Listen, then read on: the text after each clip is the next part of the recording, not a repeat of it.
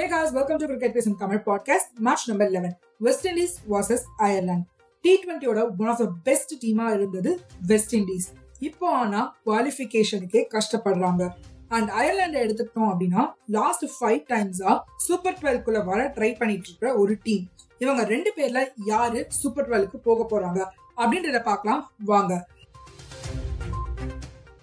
Toss win பண்ண West Indies first batting choose பண்ணாங்க.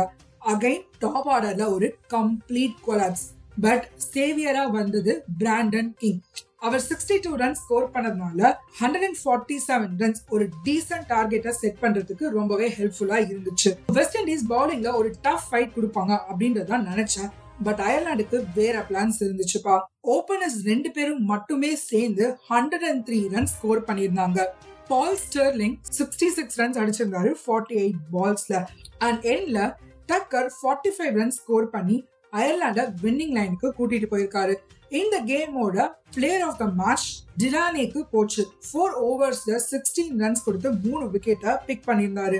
இந்த கேம் அயர்லாந்து வின் பண்ணதுனால டைரக்டா சூப்பர் டுவெல்லுக்கு தேர்ட் டீமா குவாலிஃபை வராங்க இப்போ last team Zimbabwe and Scotland இவங்கள்ல இருந்து யாரு சூப்பர் டுவெல்லுக்கு போக போறாங்க அப்படின்றத நெக்ஸ்ட் எபிசோட்ல கேட்டு தெரிஞ்சுக்கோங்க. Bye guys